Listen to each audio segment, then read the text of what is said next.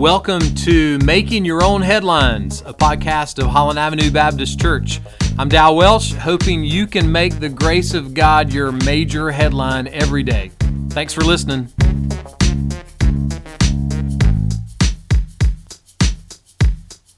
So, how are you responding to everything happening in the world?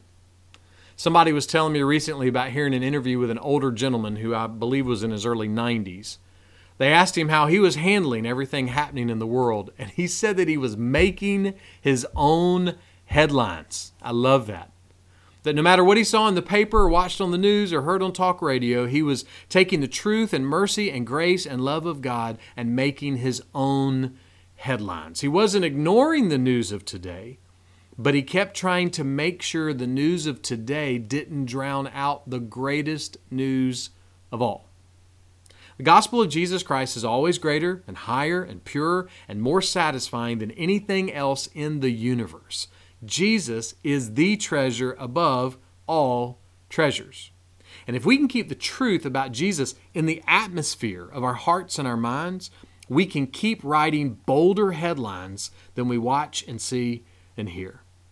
This podcast is designed to help you keep making those kinds of headlines. We'll try to take a piece of news from today, look at it through the eyes of God's truth, hopefully laugh a little bit, and find a way for us to boldly live with a little more joy and a little more peace. So, thanks for listening, and let's start making some headlines.